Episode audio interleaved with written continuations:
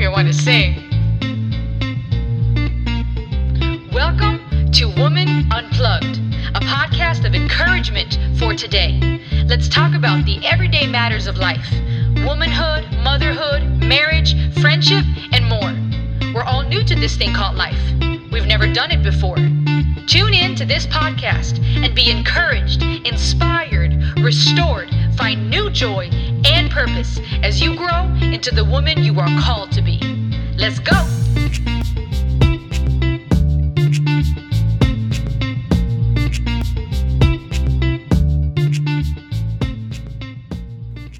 Welcome to the podcast Woman Unplugged. I'm your host, Rosalie Elliott. Today is an exciting day as this is our premiere episode and I'm excited to dive in with you. I want to ask you a question What does it mean to be a woman? What images, words, ideas come to your mind when you hear the word woman? Expectations? Status? Mother? Wife? Maybe best friend? Girl? Pressure? Beauty? Skills? There are endless things we can think of when we ask ourselves what it means to be a woman. And sometimes it feels like there are even more things the world around us has to say about what a woman is, should, or shouldn't do. Let's be real. Let's have an unplugged, unmasked talk about womanhood. As I've thought about this topic, I realized something very profound, something that I believe can revolutionize the way we see ourselves as women. It will change how we do womanhood, motherhood, wifehood, sisterhood, and so on. Listen carefully. Before we learn what it means to be a woman, we must be daughters first. Let me say that again. Before we learn what it means to be a woman, we must be daughters first. What do I mean by that? Well, before someone becomes a woman, she is a girl.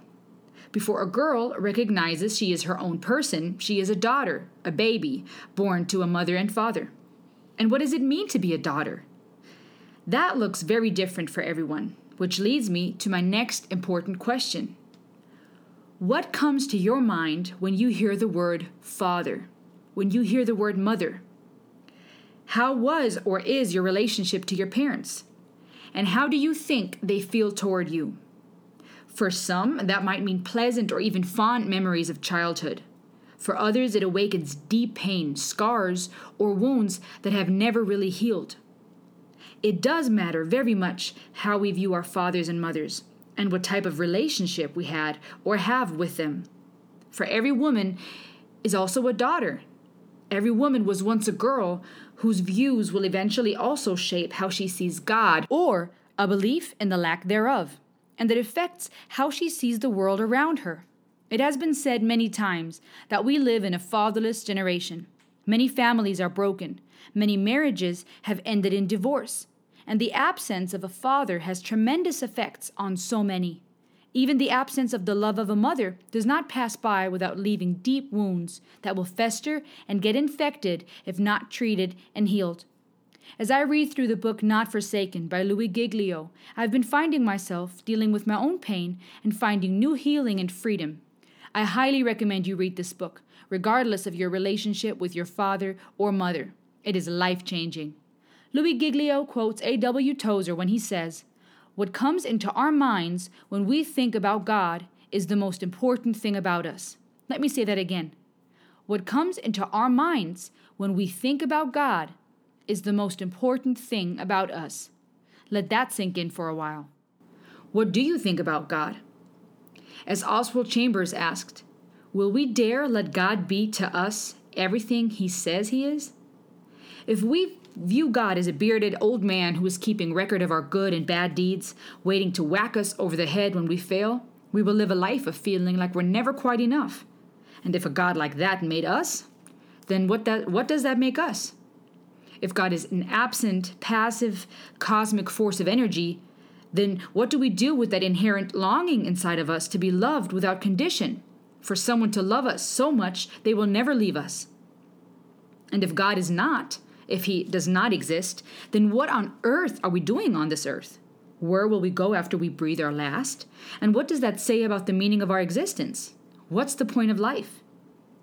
But if we do dare to believe everything God says He is, We are talking about a God who is, who will never leave us, who formed us in our mother's womb, who looks at us and says, Wow, so good. Man, woman, I love you. You are fearfully and wonderfully made. I am so proud of you.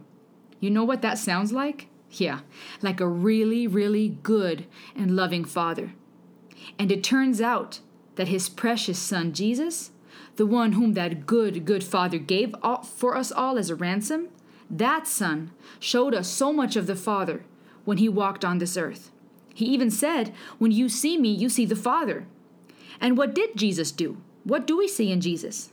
He loved, he healed, he accepted the outcast, opened blind eyes, set captives free, patiently taught, and ultimately laid his life down so we could be adopted into the family of God. Wow! Sweet friends, someone loves you so much, considered you so valuable. There is someone who is so good, perfect, and kind that he thought you were worth dying for. Maybe your relationship with your parents is a good one and you know you are loved and a loved daughter. If so, that's wonderful. Just imagine how much more perfect and good your Heavenly Father is then. But maybe your dad wasn't around. Maybe he left your family, maybe he abandoned you or you or he hurt you with words or actions or he abused you in ways that are too painful to put in words. Maybe even your mother failed you in ways that have affected your entire life. If so, it might be very hard to see God as a loving father, as a gentle mother who, like a hen, gathers her chicks under her wings. Oh, sweet friends, God is not like your father or mother. He is so good. As Louis Giglio says, He is the perfection of our earthly father. Everything your dad was not, God is. Everything that you needed from your father, everything you longed for from your mother, that's what God is. That's who God is. He will never, never leave you nor forsake you. He promised, and God is not a man that he would lie. When we step into that truth, take that leap of faith, and let God be everything He says He is, it changes how we see ourselves. It affects us as the daughters we are, and ultimately the women we are called to be. Just imagine.